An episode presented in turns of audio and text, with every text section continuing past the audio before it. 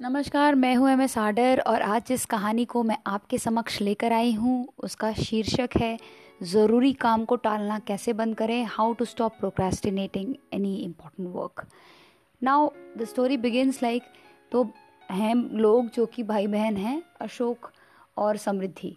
अशोक हमेशा अपनी लाइफ में परेशान रहता है और वहीं पे समृद्धि बहुत आसानी से अपने काम को करती रहती है। एक दिन वो देखती है कि अशोक अपने टेबल पर बैठा होता है और बहुत क्योस में होता है, सामान को ढूंढ रहा होता है तो समृद्धि उससे बोलती है प्यार से, भैया, क्या हुआ? आप इतने परेशान क्यों लग रहे हैं? अशोक ने गहरी सांस ली और कहा, क्या कहूँ? मैं हमेशा सोचता हूँ कि यार करता हूँ करता हूँ काम। आज मुझे अपना रिपोर्ट सबमिट करना था। अब वो रिपोर्ट मैंने किया तो कल रात भर जग के, अब मैंने उसको कहाँ रख दिया? मुझे मिल ही नहीं रहा यार समृद्धि।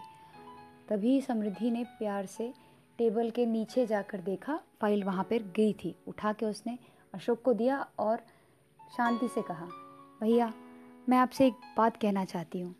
आप पता नहीं क्यों इतने स्मार्ट होकर भी चीज़ों को क्यों टालते रहते हैं? और वो ज़रूरी काम जो आपको करने हैं, आप उसे टाइम से क्यों नहीं करते? अशोक ने थोड़ा सोचते हुए कहा, यही तो दिक्कत है छोटी।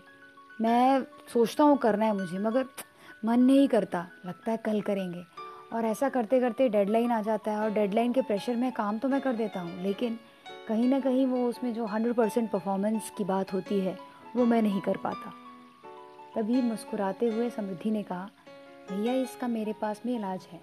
आपको जब भी कोई ज़रूरी काम आता है तो आप एकदम ब्रांड ट्रेसी को फॉलो करो। ईद द फ्रॉग यानी कि जो काम हमें पसंद नहीं है, लेकिन बहुत ज़रूरी है। और ये हमेशा ऐसा होता है, जब भी ज़रूरी काम होता है, वो हमें पसंद नहीं होता। हम टाला मटोल करते हैं। नहीं, आपको अपने मन को बांधना है। अपने आप को ज़बरदस्ती उस काम को करके ही रहना है। एक बार जब आप उस काम को शुरू करोगे थोड़ा थोड़ा करोगे थोड़ा थोड़ा करते करते आप उस काम को कंप्लीट कर पाओगे।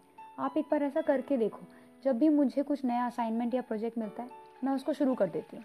थोड़ा थोड़ा करती हूँ थोड़ा थोड़ा करती हूँ ब्रेक लेती हूँ प्रमोदरो इफ़ेक्ट के हिसाब से और फिर फिर करती हूँ।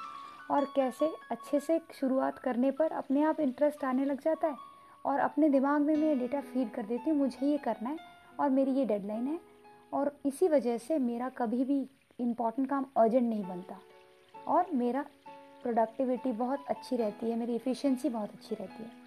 ये सुनते ही अशोक को एक आइडिया क्लिक हुआ और उसने प्यार से कहा तो ठीक कह रही है चुटकी? मैं इसे फॉलो करूँगा और मैं एग्जैक्टली exactly वही करूँगा जो तू कह रही है। मैं शुरू कर दूँगा और धीरे धीरे वो fill in the blanks type करूँगा और बार बार घुमा के अपने दिमाग को उसी लक्ष्य उसी काम के ऊपर लेके आऊँगा और मैं कभी भी अर्जेंसी में नहीं जाऊँगा। अब मैं निकलता हूँ, बहुत देर हो रही है, अपना ध्यान रखना। ऐसा कह के अशोक अपने रास्ते चल पड़ा। इस कहानी से हमें यही सीखने को मिलता है कि इंपॉर्टेंट काम आएगा और हमें उसे करने का मन नहीं करेगा क्योंकि हमारे दिमाग को आराम करने की आदत होती है। उसे चैलेंजेस पसंद नहीं है। लेकिन हम उसे चैलेंजेस देंगे और जितने ज़्यादा चैलेंजेस देंगे, वो एक किसे हम लोग एक्सरसाइज करते हैं, हमारी मसल टोन होती है, ठीक उसी तरह से, वो भी इस्तेमाल में आता जाएगा उसे भी हैबिट हो जाएगी चैलेंजेस लेने की। आज इस कहानी को यहीं विराम देते हैं, मिलेंगे एक नए प्रॉब्लम सॉल्विंग के साथ में, अपने इमोशनल इंटेलिजेंस की और ज़्यादा हम कैपेसिटी बढ़ाएँगे और ज़्यादा अच्छा सीखेंगे। हमेशा मुस्कुराते रहिए हैव अ ब्लिसफुल लाइफ